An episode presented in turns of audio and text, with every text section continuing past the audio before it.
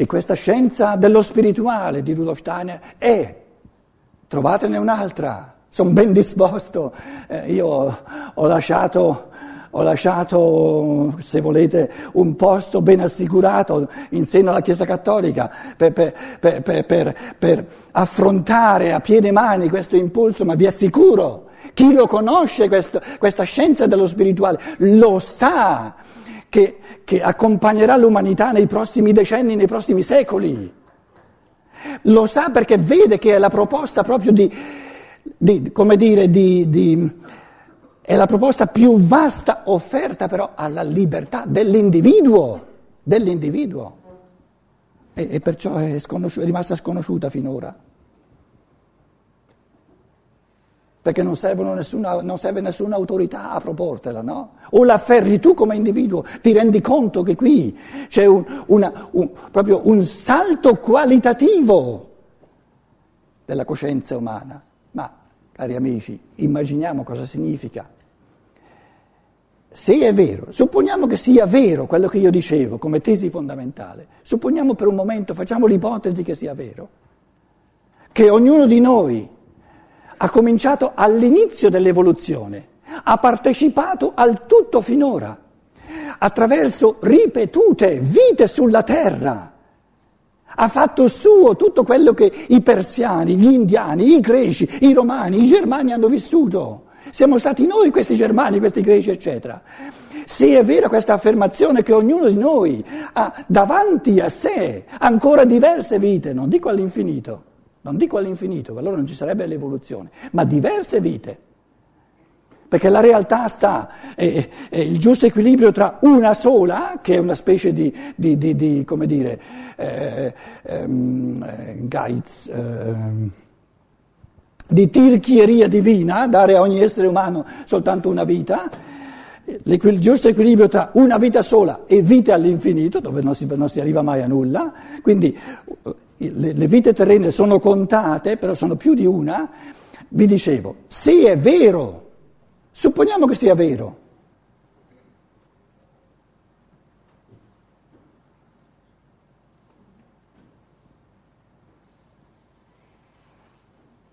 significa che a me come spirito umano è aperta tutta l'evoluzione, ho trascorso tutta l'evoluzione passata mi è aperta tutta l'evoluzione futura, non perché ci sia un dovere da compiere, l'essere umano non deve nulla, il bene che c'è lo vuole nel suo essere più profondo. Quindi il senso di questa vita è di conquistarmi in chiave di coscienza e in chiave di amore più che posso e quello che non posso in questa vita, ce n'è un'altra, ce n'è un'altra. Naturalmente non, non è un motivo per, per, per, per impigrirsi. Quanti conti non tornano? Questo nichilismo della gioventù proviene anche dal fatto che la nostra matrice culturale, che è miope, ma proprio miope, in un modo tragico, ci ha, messo, ci ha messo nella testa questa idea così assurda che ogni essere umano vive una volta sola e io vi chiedo dov'è la giustizia? Dov'è la giustizia che il cuore umano richiede e vuole che sia realizzata se si vive una volta sola?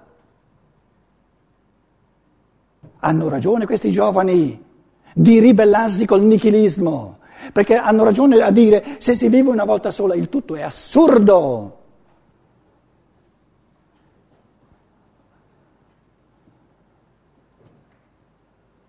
Come spiego io un bambino che muore piccolo, violentato da bambino? Come lo spiego io se si vive una volta sola? E di fronte all'assurdo la mente umana si ribella, perché non è stata creata per l'assurdo, è stata creata per ciò che è saggio, per ciò che è armonioso, per ciò che è costruttivo, per ciò che costruisce l'umano. La mente umana cerca ciò che costruisce l'umano.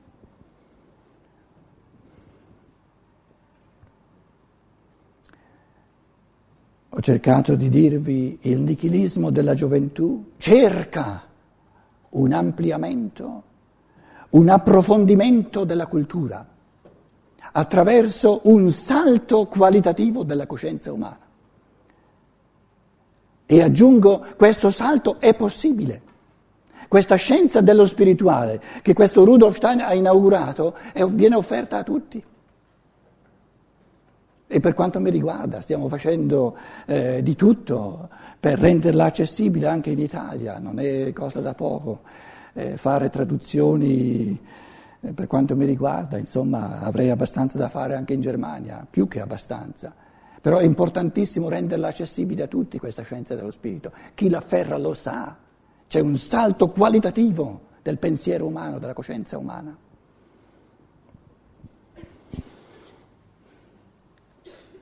Nascere vuol dire rinascere. Ecco la prima affermazione.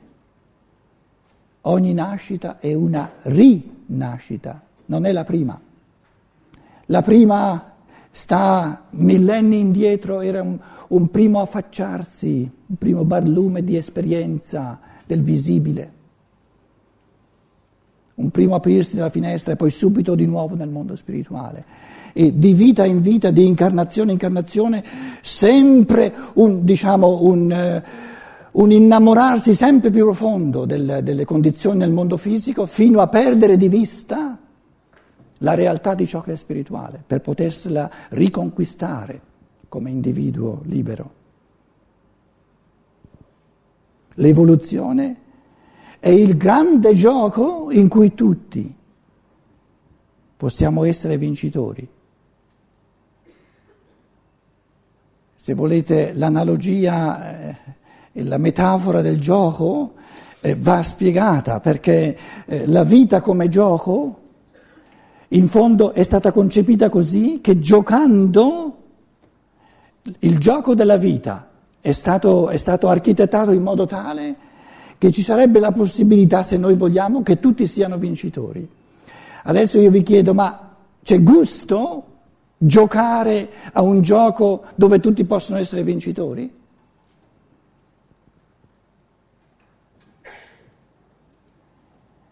Se voi mi dite, supponiamo che qualcuno dica, sì, ma se tutti vincono non c'è gusto. Cosa vorrebbe dire? È un'affermazione molto importante sulla nostra psiche. Se io dico, ma non mi piace giocare a un gioco dove tutti, dove tutti vincono, intendo dire che nel gioco non godo il vincere, ma godo lo sbaragliare l'altro, godo il sopraffare l'altro. Godo il vincere sull'altro, non il vincere. Se io godo il vincere sull'altro, godo la sua perdita. Quindi non godo il fatto che io vinca, perché se io godo veramente in sé e per sé il fatto che io vinca, non mi importa se vince anche lui. Va benissimo che vinca anche lui. Se, io, se vinco io, se vinco anch'io, va tutto bene se io, se io godo veramente il fatto di vincere. Se invece non godo il fatto di vincere senza che l'altro perda, allora godo la perdita dell'altro, il fatto che l'altro perde.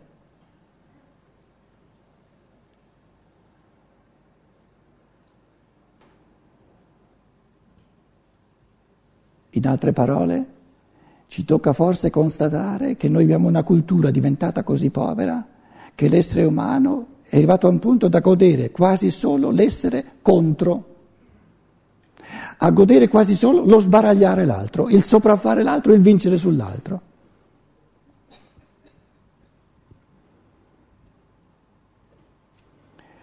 Cambiando la metafora, quando io vinco sull'altro, sono più bravo dell'altro, o diciamo sopraffaccio l'altro, non è che divento io più alto o più grande, rimpicciolisco l'altro. Quindi per paura di essere confrontati col fatto che rimango sempre uguale, che sono statico, che non cresco, per occultare il fatto che non cresco, schiaccio giù l'altro, lo rendo piccolo in modo da vedermi un po' più grande di quello che sono. la, è la psicologia che sta dietro al fatto di non godere un gioco in cui tutti vincono.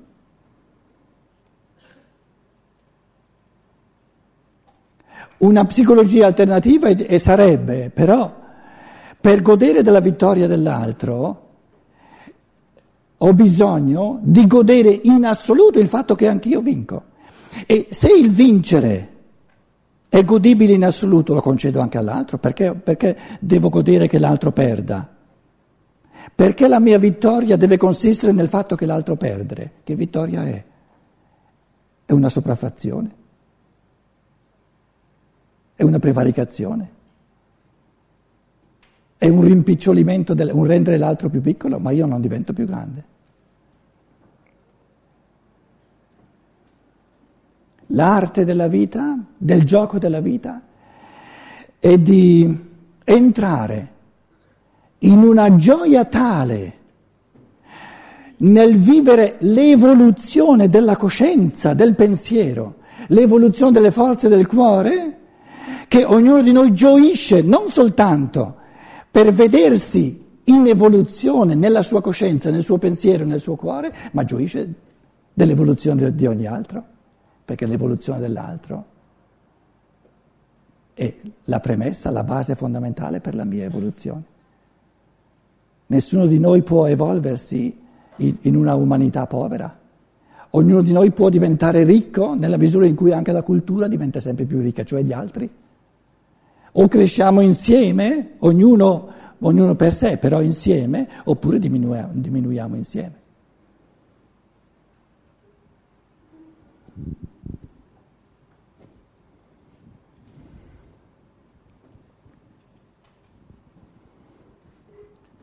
All'inizio della vita noi parliamo di ereditarietà. All'inizio della vita, ereditarietà. E alla fine della vita parliamo di eredità. Io mi sono sempre chiesto, ma queste due parole devono avere qualcosa a che fare l'una con l'altra? All'inizio della vita ci sono fattori ereditari e alla fine c'è l'eredità, non l'ereditarietà, ma l'eredità. E queste due parole hanno a che fare l'una con l'altra, che l'ereditarietà è pura e semplice eredità. Di ciò che ognuno di noi è, diventu- è divenuto nel passato, nei secoli, nei millenni passati, nelle vite passate. I fattori ereditari, tutta la base biologica Me la sono scelta io liberamente, naturalmente il, eh, un'altra, un'altra affermazione fondamentale è che c'è in ognuno di noi un io spirituale, se volete, un io superiore, sovraconscio, e questo io spirituale è la vittoria sul nichilismo, una umanità, la gioventù ci sta dicendo, se noi, se noi ignoriamo annientiamo la realtà dell'io spirituale, siamo nichilisti, cioè viviamo nel nulla. L'io inferiore, la coscienza ordinaria, che conosce soltanto ciò che è visibile e che annulla, vanifica, tratta come se fosse nulla ciò che è spirituale, crea questo nichilismo. Ha ragion veduta, è giusto il nichilismo. Cioè viviamo nel nulla di questo io spirituale che è sovraconscio, che l'io, la coscienza ordinaria si deve, si vuole riconquistare in chiave di libertà individuale e questo io spirituale in base a tutto il suo bagaglio di eredità portatosi dietro dall'ultima morte, qui c'è diciamo, il tempo fra una, una, la morte e una nuova nascita, Tutta questa eredità, tutto questo bagaglio che si è costruito, ha fatto sì che abbia scelto lui i suoi genitori, che abbia scelto il luogo di nascita, che abbia scelto anche i suoi maestri, eccetera, eccetera, eccetera. E quindi ciò che noi chiamiamo fattore di ereditarietà vengono scelti dal nostro spirito in base all'eredità del passato. Quindi tutte le forze ereditarie che porto in me risultano dall'eredità che io stesso ho costruito fino all'ultima morte. E questo, questo trapasso dall'eredità all'ereditarietà, quindi l'eredità viene prima e l'ereditarietà viene dopo, la legge di questo trapasso è che ognuno di noi, quando muore, fa il bilancio di tutto ciò che è già divenuto, di ciò che si è costruito, il bilancio di ciò che ancora è aperto, che si deve ancora costruire, e si chiede, beh, la prossima volta, il prossimo grande giorno che mi viene messo a disposizione, quali dimensioni dell'umano, a quali dimensioni dell'umano voglio dar precedenza in modo da farli miei.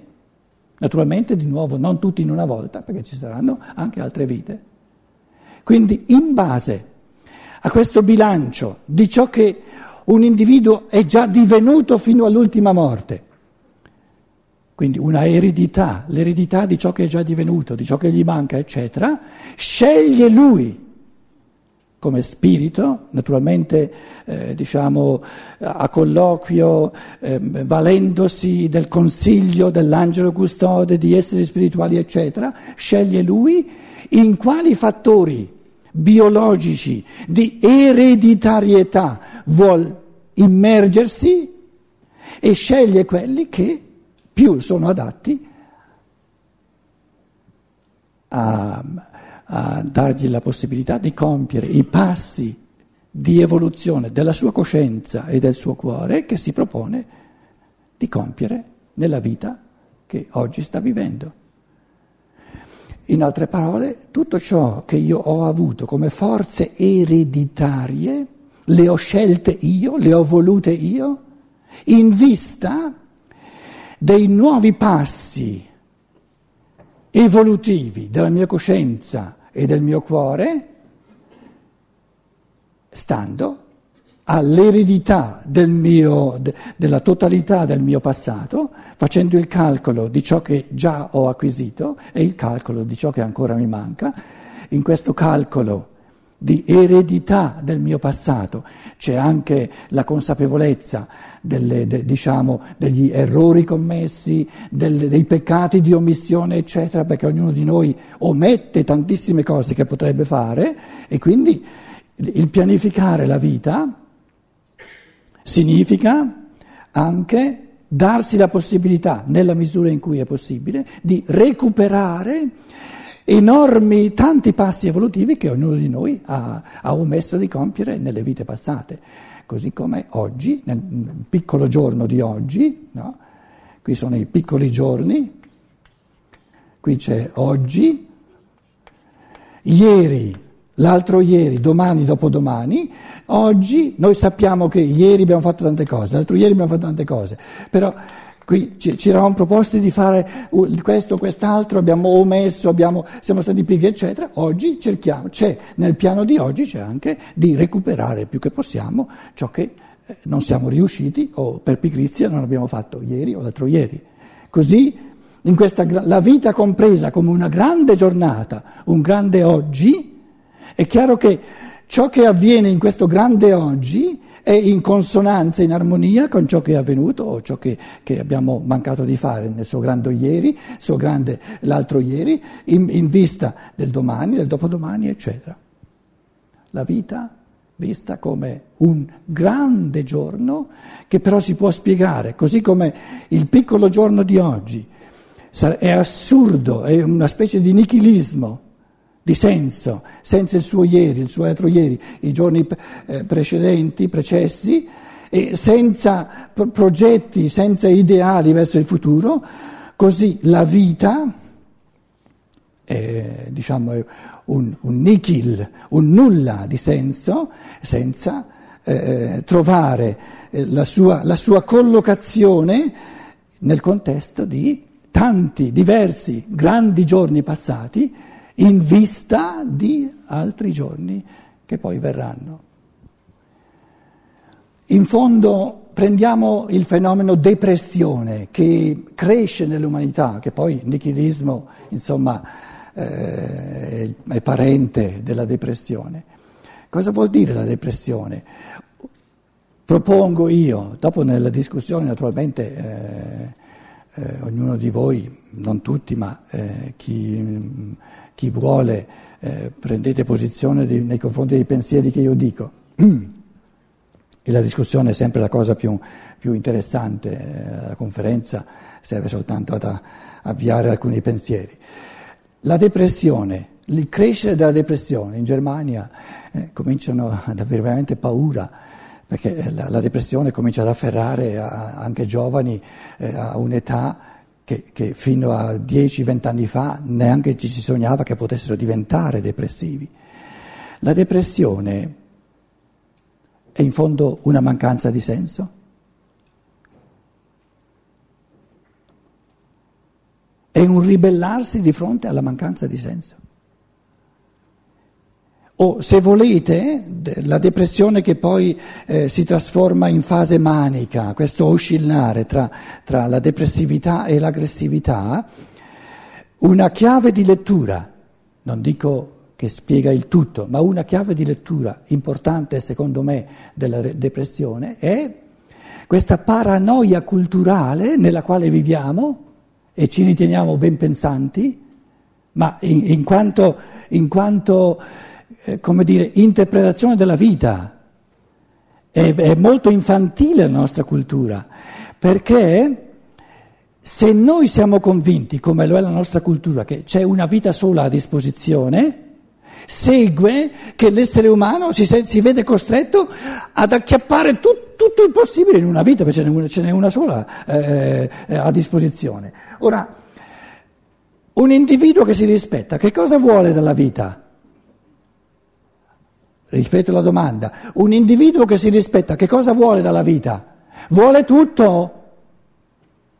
Perché se non vuole tutto è bacato. Scusate, ma è, è, è ragionevole volere soltanto l'80% della vita? Ogni essere umano si sente, come dire, creato per avere tutto quello che, che, è possibile all'umano. Adesso ditemi voi dove esiste un essere umano che in una vita sola può raggiungere tutto. È assurda la cosa. Quindi c'è, è costitutivo, proprio metafisico nell'animo umano, di aspirare alla totalità dell'umano con, con, con, la realtà esistenziale che in una vita io posso raggiungere soltanto un minimo. Se non divento depressivo a quel punto lì, sono matto o sono scemo.